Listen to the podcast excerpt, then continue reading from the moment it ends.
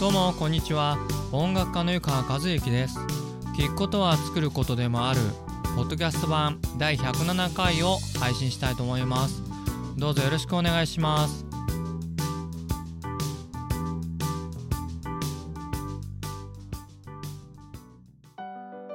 それでは今回のテーマはお大事にという言葉の本当の意味。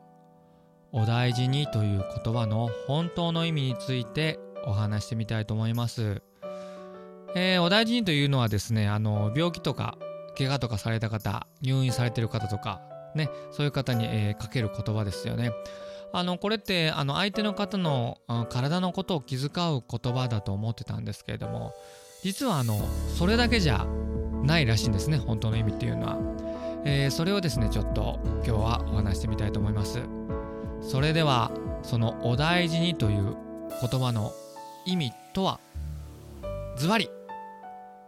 え、お大事にという言葉にはですね体を大事にという意味合いの他にこんなことになったご自分を責めずに大事にしてあげてくださいという意味合いがあるそうですね。こんなことになったご自分を責めずに大事にしてあげてくださいという意味合いも含まれるそうです。どうでしょうか？あのね、えー、結構僕なんかもこう風邪をよくひくタイプで寝込むんですけれども寝込んだ時にああなんで寝込んだんだとかもうちょっとあそこでこう言ったら休んでおけばここまで寝込まなかったんじゃなかなかろうかとかですね。すぐ思うんですけどもお大事にというのはですねそういう風になったこう自分を責めないで大事にしてくださいねっていう意味がある。これはなるほどなと僕は思いましたね。ほんと責めちゃいますもんね、病気になってね。それこそ入院とかしちゃうと、それ余計そうですけど、なんでここまでなるまで放っておいたのかなとか、なんて自分は体が弱いのかなとか僕なんか思うんですけど、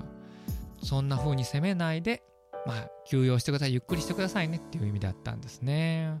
もうね、僕、なるほどっていうボタンがあったらもうめちゃめちゃ押してると思いますけれども、まあそう日本語って本当ね、こう奥が深いというかいろんな意味があって、僕は嬉しいなと思いますけどね。で、ちなみにですね、これネットで、えー、流れて、タンブラーで流れてきたんですけど、その言葉の、この説明の締めくくりにですね、えー、書いてたのが、これお得だなと思ったのは、そういうふうにですね、自分をこう責めないで、えー、いるとですね、体の回復も一段と早いんだそうですね。だから、あのー、もう寝込んじゃったらしょうがないんで、えー、お大事にという言葉を思い出してもらって、えー、自分のことはもう責めないで、えその、その、そういう時はもう休む時だと割り切ってですね、ゆっくり、え休んでいただけたらと思います。それでは、いかがでしたでしょうか？聞くことは作ることでもある、ポッドキャスト版第107回。今回のテーマは「お大事に」という言葉の本当の意味についてお話しさせていただきました。まあそんなことを知ったからどうなるかと言われたらまあどうにもならないとは思うんですけどあくまで僕の場合はですねこれを知ってからですね寝込んだ時にあお大事にということ本当これを思い出してですね責めなくなりましたね。まあ責めたところでしょうがないし責めない方が回復が早いんだったら攻めない方がお得ですよね。そんな風にまあちょっと知るだけで自分の行動とか考え方が少し変わったりもしますので、まあ、そんな意味も含めて今日はお大事についお大事にという言葉についてお話しさせていただきました。